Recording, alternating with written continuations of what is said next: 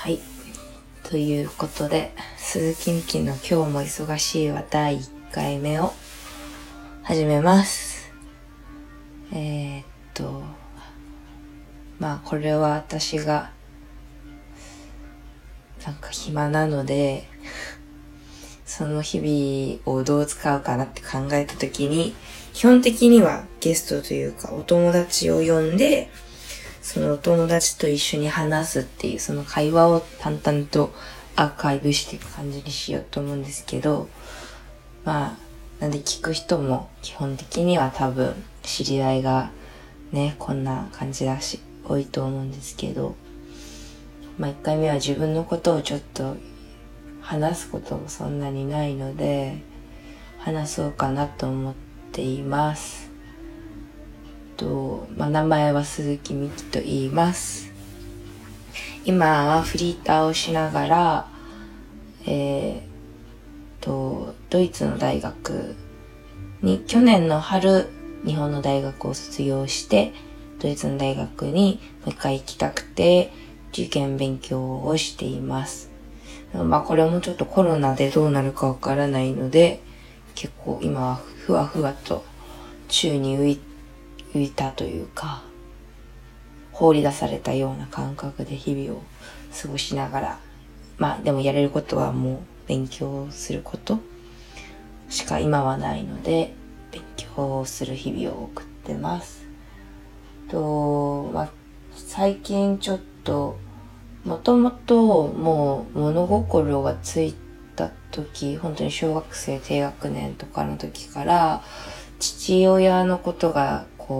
苦手っていう意識がすごいもともとあってそれこそ家族で旅行に行った先でお父さんと2人で写真を撮るのがすごい嫌だったりとか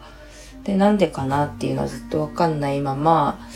過ごしてきたんですけど、こういう事態になって家族とやっぱり家にいる時間が実家暮らしだったんですけど増えた中でストレスがすごい溜まってきてしまい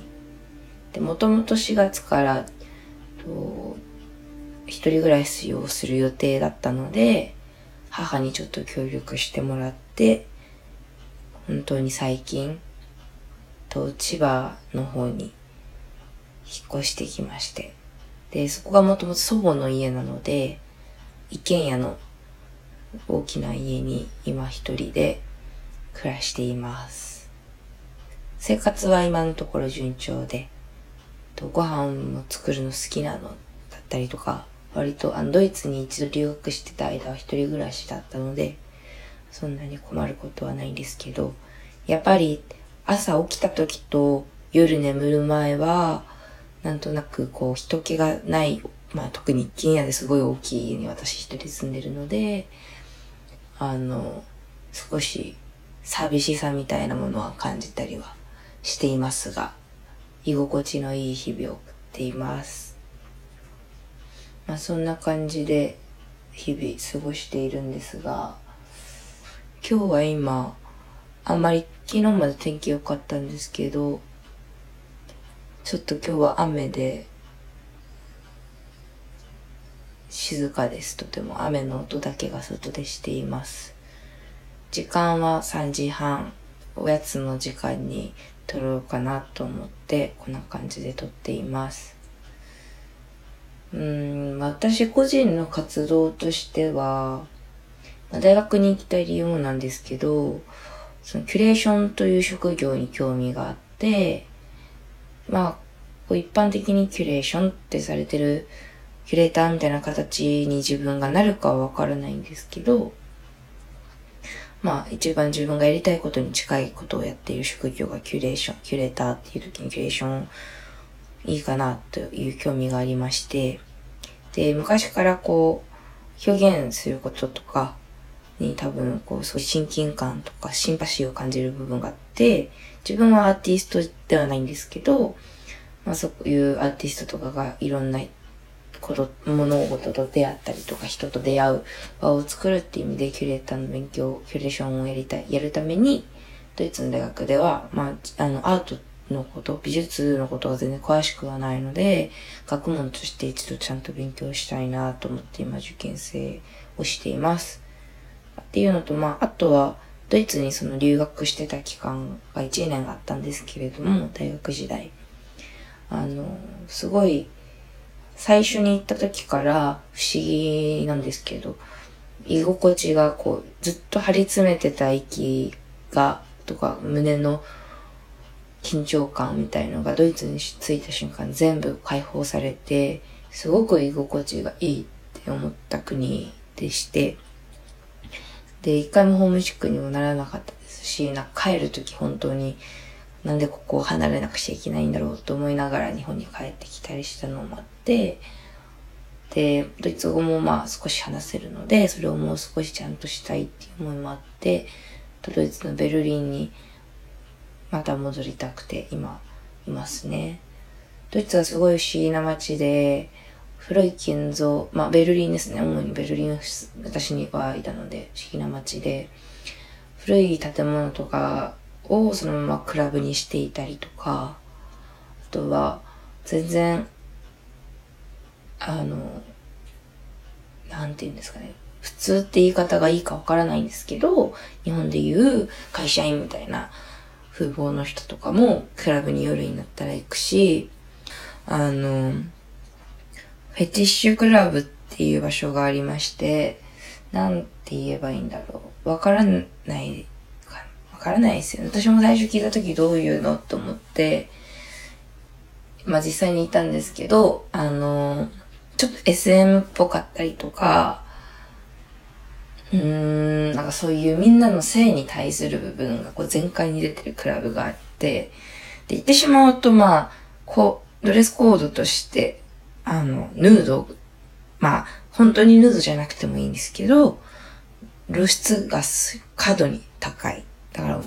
女の子はおっぱいが出てなくちゃいけないとか、結構そういう、それがないと入れないとか、あとはエントランスの値段が高く取られてしまったりっていう、ようなルールが厳しくあるクラブがありまして、中はもう結構すごくて、みんなすごい楽しそうに踊ってるんですけど、パフォーマンスで全裸の男性が看護師の服を着た女性に、おちんちんとかを、手術じゃないですけど、遊ばれるようなパフォーマンスをやってる場所があったりとか、あと、結構もう本当に廊下とかそういう場所でみんなセックス。それは男女だけじゃなくて、結構みんな自分のありのままの姿で生きてる人が多いので、ゲイの方もレズビアンの方も、本当にみんなですよね。多様な、そこでは性のやりとりがされてるクラブがあって、印象的でしたね。で、一番私がそこ行って面白いなと思ったのは、朝方帰るんですけど、まるで、こんな場所には来なさそうな、いかにもクラブに行きそうな風貌の人とかはやっぱり多かったんですけど、とてもそうは見えない男性が中から出てきて、それはもう中で着替えて出てきたってことなんですけど、出て帰っていく姿とかを見たときに、すごい面白いなと思って、いろんな人が自由に入れる場所がすごくいっぱいあるっていうのと、人の一面性、多面性みたいな部分があるなっていうのはすごい面白くて、そういういろんな発見がベルリンはある街ですね。自然も多くて、そういうクラブとか、そういう人工的って言ったらいいかわかんないんですけど、人が築いてきた文化みたいな部分がある一方で、ちゃんと自然の空間も残されていて、すごくリラックスできる大きな公園とかが多いのもすごい魅力でしたね、私にとっては。ベルリンではそんな感じの生活を送ってて、で、キュレーションっていう仕事に興味を持ったのも、以前から日本でジンとか作ったりはしていたんですけど、ベルリンにいた時にも写真展を1個やるっていうのを目標に行って、で、そういうことに興味を持っているモチベーションで行ってたので、いろんなアーティストのこと知り合ったりとか、あとは、展示に行ったりだとかしてたんですけど、みんながすごくアートに対してフレンドリーというか、壁を感じずに、美術館とか行ったり、でいて、その見たものに関して、その知識、キュレーターみたいにとか美術を勉強している人みたいに知識がなくても、感想をこう話し合っていたりする姿が、すごくなんかこう、生活の一つとしてアートっていうものがあるのが居心地がいいなと私は思って、で、まあ、あとはそのアーティストとして活動している友人たちがもっとちゃんと暮らせるような社会、それはちゃんとその子たちにもお金が行くような社会になったらいいな、みたいなのも思っていたので、こういうのが日本でちゃんとこう浸透していったら、もう少しこう、私がつなげたい部分というか、私がすごくそういうアートみたいなものを知ったことで、生活が豊かになったなっていう感覚は、それはもうなくてもいいものなんですけど、あった方が面白い発見があったなっていうことがすごく自分の体験としてあったので、なんかそういうチャンスというか、こうポイントが日本の中でも増えていくといいな、みたいのを、すごく、あ、これは、こういう世界だなっていうのをドイツでなんか見たっていうのはありましたね。で、今帰ってきて日本ではなんかこう性格的にそのバイトして勉強してみたいなのが多分あまり向いていなくて、思いつきで結構衝動的にやりたいことがポンポン出てくる時があるタイプなので、なんかこうで、あとある程度多分承認欲求とかもあるんですかね。あると思うんですけど、なんかその、人が集まる、まあ自分がこう将来的にやりたいっていう思っていることを、につながることを、それとはまた別でやっておきたいみたいな思いもあったりして、今はだいたい月1回で、ちゃんと生きることの実践っていう名前で、ご飯を私が作って友達に、を呼んでみんなで一緒に食べるという会を、やったりしてます。でもそこでは本当に、なんていうんですかね、結構私の友達だけど、その来た人同士は知らないっていうようなことが多くて、そこでなんかこう、お話会みたいな、お茶会みたいなテンションで割とやっていることが多いです。これももともとなんかそういう風にするつもり全然なく、ハレちゃんっていうお友達と、なんかすごく食の趣味とか、あとお酒が私もハレちゃんも大好きで、で、こうお酒とか飲みながらご飯作るのいいよね、みたいな。あんまり日本じゃやらないけど、なんかそういうのやってみたいね、みたいな話をしてたのをきっかけに、本当に友達だけ呼んだ、お互い知ってる友達だけほとんど呼んだような食事会をやって、たのがきっかけで、そこから私がこれ、もうちょっとこう、月1ぐらいのペースで、みんなが集まって楽しくおしゃべりしてご飯食べるみたいな、コミュニケーションの場にしてったら面白そうと思って、続けています。で、はれちゃんは、まあ一緒にやってたんですけど、ちょっと彼女は、その当時のより状況変わって忙しくなってしまったりもしたので、参加できる時にしたりとか、最近はまたちょっと忙しそうなんで私も声かけてないんですけど、そういう感じになって、割と私がなんか続けたくて淡々とやってる感じにはなってますね。でもなんかすごく、そのご飯をやってる人っていう風に、あ、この話したかも、ご飯をやってる人っていう風に、すごい最近言われるというか、周りから認識されていて、でまあ確かに間違っていない部分もあるんですけど、なんかその食のプロとかで私は、ご飯作るの好きだけど、レシピも全然ちゃんと見ないし、結構適当に混ぜたらいけるっしょ、みたいなノリで作っちゃってるので、なんか美味しいご飯自体は、私以外の人でいっぱい作れる人、がいるっていうのも知ってるので、なんかこう結構言われるの恥ずかしくて、そのちゃんと生きることの実践をやってる理由も、ご飯を提供したいからっていうよりかは、人が集まる場所がすごい好きなんですよ。っていうのは、人が集まると私が予想しなかったことが起きるっていうのをすごくちゃんと生きることの実践っていう回以外でも体験していて、それは人の企画した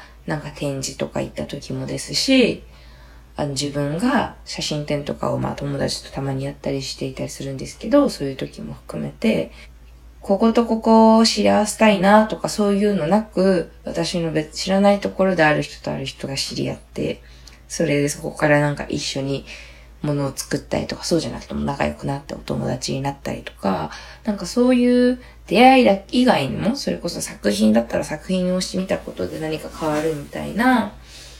ハプニングとかが起きる場所に自分が立ち会うって、それを見届けるっていう感覚がすごく好きで、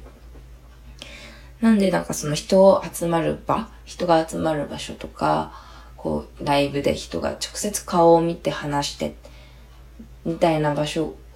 に自分がいたいっていう思いがあったりして、モチベーションは結構続けてる部分があって、で、なんでそれをご飯でやってるかっていうと、これは結構もう流れだったみたいな部分もあって、そのご飯会をやった時に、写真展とかだと結構人を呼ぶのが、みんな来てくれるんですけど、やっぱり難しい部分がどうしてもあって、自分がすごい好きな作家さんとかだったら別ですけど、そうじゃない知らない作家さんとかだとなかなか、もちろん魅力的に見せることで集まってくれることも全然あるんですけど、難しいのと、あと単発になってしまうので、すごい可能性が限定されてしまう。それはまた面白いところではあると思うけれども、そこでの、名残惜しさというか、ここでどれだけのことができたんだろうっていう振り返った時の満足しきれてない感みたいな、なんていうかちょっと虚しさみたいなものが残ることがよくあって、でそのご飯会をやった時に、まずご飯って衣食住でいう3つに入っていて、人にとって大切な、だから結構人の行動動機として大きい部分がきっとあるんですよね。なんでまずみんな来てくれる確率が高いっていうのと、継続的に続けることが結構簡単なんですよ、ご飯を作るだけだったら。で、そうすることで前回来れなかったけど今回来れるとか、みんなに知ってもらってから来てもらうチャンスを何回も作れるっていう部分が、自分にとっては今自分が忙しさというか、自分がやらなくちゃいけないことと自分の持ってるスペックとのバランスでちょうどいいっていうのがあって、ご飯を作ってます。で、ご飯をもともと作るっていうのが嫌いじゃなかったので、お持ち寄りとかでもいいと思うんですけど、そうすると来る人の結構負担が出たりするから、そこはもうあえて行動動機を私のご飯を食べに来てもらうっていう部分に置いて、で、そこの先にその人にとって面白いものがあればいいなって、そしたら私もみんなに会えるし、嬉しいし、ラッキーみたいな感じでやってます。そう。そうですね、ご飯以外で服とかもあったと思うんですけど、自分ができないっていうのもあるし、結構私ぐらいの年齢の子って地方から東京に出てきていて、一人暮らしで誰かとご飯を食べるっていうことがどうやら少なそうだみたいなことを結構感じていて、それはそれこそ人が作った家で家族で食べるような雰囲気というか、手料理みたいなものを誰かと食べるってことはちょっと少なそうだなっていうのを聞いて思っていて、で、お友達も実際に最初ご飯会に来てくれた子がいてたのかな、序盤の方で。人のご飯食べたの作ったご飯とか食べたの久しぶりでいいなみたいなことを言っていたので、そういう風に、私は受験生なのでのほほんとやってるんですけど、結構働きながらとか将来の夢に向かって頑張ってる友人たちを自分がサポートできる部分は、そういうあったかいって言ったらちょっと背負うものが大きくなるんであんまり痛くないんですけど、リラックスちょっとでもできるようななんか、和やかというか、そうですね。居心地のいい場所とご飯っていう部分で、なんかこう、サポートできることが今自分にできることかな、みたいな部分もあって、まあその3点ですかね。なんかもともと人が集まることが好きっていうのと、ご飯だと人が集まるっていうのと、自分が友達のことを助けるっていう時に、まあそのご飯作って場所を作るっていうのが、とりあえず友人たちにとっても、ある程度、こう、リラックスできるスペースみたいになってればいいな、みたいな思いがあって、やってます。私自身は、アーテ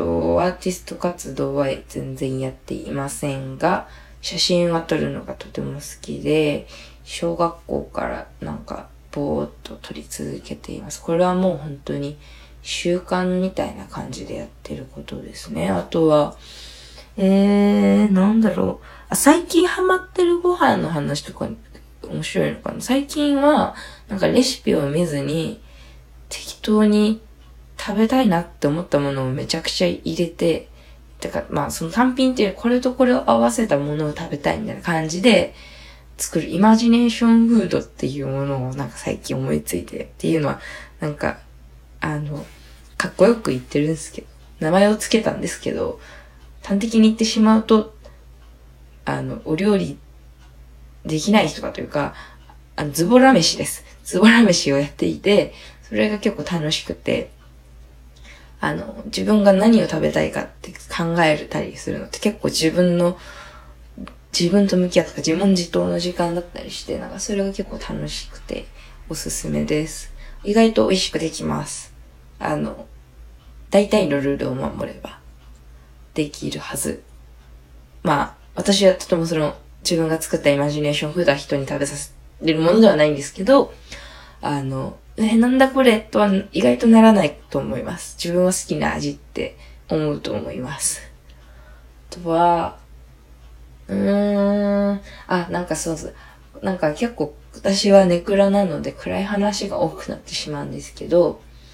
最近そうリモートというか、まあこういう緊急事態宣言が出て、在宅にみんななったりして、で、私はもともと受験生なんでバイトがなくなったぐらいそんなに生活変わってはいないんですけど、まあ周りは変わるし社会も変わるから、いろんな動きが出てくる中で、なんか私こういうのすごい苦手だなって思ったことが一個あって、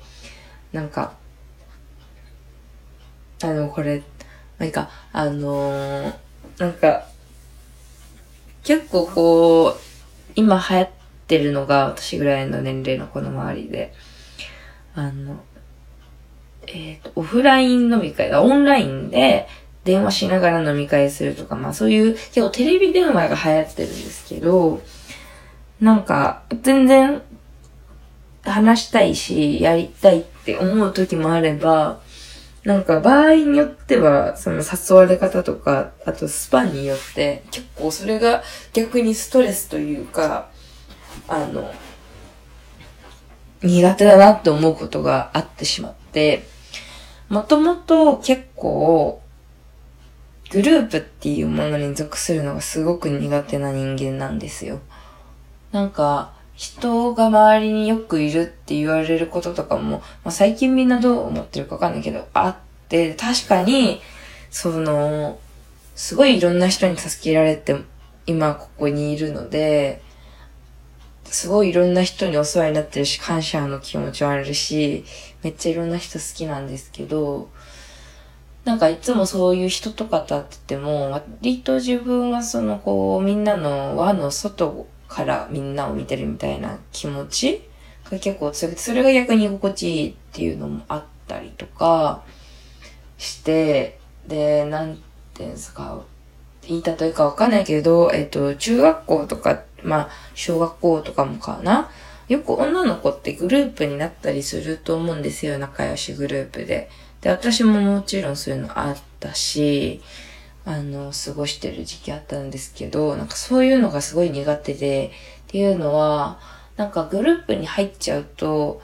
まあもちろんそのどういう子と一緒に仲良くしてるかっていうのはあるんですけど、集団になってしまうと、なんか自分の意見が言えないとか、グループ行動みたいなのがこう、結構多くなってくる中で、その自分の自由な選択手段とか時間みたいなものが規制されてる感覚が多分強くなってしまって、よく中学校とか昔やったのは、こう、仲良しグループがいて、で、誰かこう、そのうちの3人で遊ぼうってなった時に、後の2人を誘わなかったらちょっと気まずくなってしまうとか、なんか、そういうのがすごい苦手なんですよね。なんかさ、その時遊びたいことそれぞれみんな遊べばいいし、同じ5人で仲良くても、5人が同じようにそれぞれ1人1対1で考えた時に仲いいかって言ったら必ずそうではないっていうふうに私は結構思ってしまうんで、みんなが居心地いい人とそれぞれ言えばいいだけなので、なんかその集団でわざわざ行動するっていうことの、なんていうんですかね、意味がわからないって言ったらちょっと言い過ぎかもしれないけど、すごい苦手で、なんかそのグループ通話みたいにしたときに、グループLINEとかでやってるから参加してくださいみたいなのとか、やろうみたいのが、まあ、月1回とかだったらあんまり気にならないんですけど、あるとき、まあ、それぞれやりたいタイミングが、グループだったら何人かいるわけじゃないですか。だから多分、それぞれ誘ってきた子は別だったんですけど、多分このタイミングがこう結構、スパンが短く被ってしまって、1週間に1回ぐらいのペースで連絡が来た時があったんですよ。で、なんかその時に、ちょっとこう、んって思って、なんかその LINE が来て私はちょっと忙しかったので結局参加しなかったんですけど、が来ることになんか違和感を結構抱いてしまって、なんか、そうですね。これ難しいんだよな。多分自分このグループに属してるんだ、みたいなのを自分が認識してしまった瞬間に、すごいそこから離れたいっていう反応を持ってしまう、多分、結構があって、なんかそれをすごい感じてしまって、その時に。なんかここみんな仲良しグループだ。でいるんだみたいなのがなんかこうちょっと違うなって思っちゃって、なんか個人LINEとかでお互い誘って、あ、そういえば誰々もよみたいなテンションでの方がまあ自分は合ってるんだなみたいなのを、なんかこう大学とかに行くと結構そういうグループで行動するとかもうしばらくなかったので、なんかこうリモートになってそういうグループLINEみたいな、こう SNS がまた活動したことで感じてしまって、再びそういう自分を思い出したっていうだけなんですけど、どうですか皆さん、グループ、あんまそういうの考えないっていうか、気にならない？あんまそれぐらい気にな、多分これ私のは結構神経質な方なんで、それで嫌になっちゃうんだっていう人全然いると思うんですけど、結構その辺がこう無理なものに対しての無理っていう拒否反応がすごい出ちゃうんですよね。なんでなんか、だからでも個人はもちろんみんなそこにいる人たちのことはすごい好きなので、なんか嫌いになりたくないし、多分ならないと思うんですけど、なんか嫌だなって思う前にちょっとこううまく距離を置いてこう思ったりはしましたね。あと、関係ないんですけど、SNS を前ほど見なくなりました。これも不思議ですね。もっと見ると思ってたんですけど、なんか自粛してる時ほど誰が何してるとかっていうことをなんか知りすぎてしまうと、結構辛くなってしまう。会いたいっていう思いが出てくる辛さもあれば、なんかこう、やっぱみんなこう楽しく生きようとしてるのですごいポジティブな投稿が多いんですけど、自分がそうできてない時にやっぱそういう投稿を見てしまうと、しんどくなってしまったりとかすることもあるので、多分それがあってあんま見なくなったのかな。あとなんか結構自分一人の時間を、こう、黙々と過ごせることに心地の良さを覚えて、他人に興味がどんどんなくなっているのかもしれません。変な感じですね。こう、家の中で一人でブツブツ話してるの、めっちゃ変な感じです。そんな感じかな。結構話したので、こんなもんで、今回は、そんなネクラでも人のことがとってもラブな鈴木美希の今日も忙しいは、今回が初回でした。毎回今後はゲストを呼んで、私の主に友達なんですけど、割とこう、友達だからこそあんまり普段話してない話とかを、ラジオだからみたいなのを、なんていうんですか、口実にやっていこうと思います。ではでは、皆さんまたお願いします。素敵な一日を。